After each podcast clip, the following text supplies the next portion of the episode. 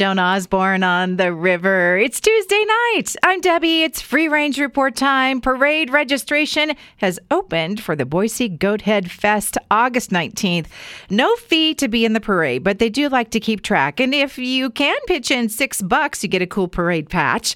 And there is a goathead picking party at Liberty Park tomorrow night starting at 6 with free refreshments for the weed pullers. Boise has a new accessible playground. It's at Pine Grove Park in West Boise. That's off Shoup Drive. There's also a dog off leash area.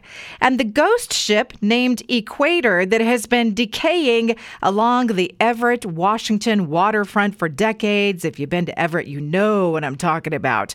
It will be dismantled. The ship was built in 1888, and although there was a plan to restore it, the decision has been made. It cannot be saved.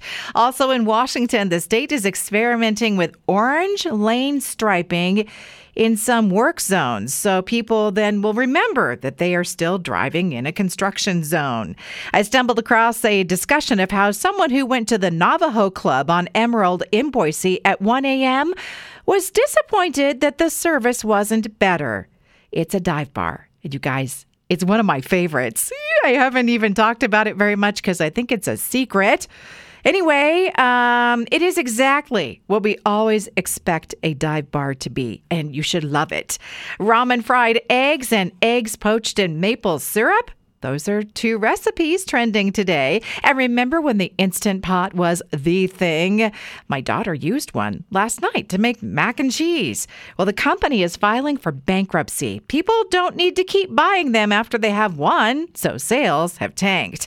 And I saw a photo of a nostalgic TV dinner like the Swanson kind in an aluminum tray, and nope. It was a creation made entirely of ice cream. So I guess that trend of making realistic cakes has now moved to making ice cream not look like ice cream. That's a wrap on the Free Range Report tonight. Past editions, you can find them at riverboise.com and on Apple Podcasts.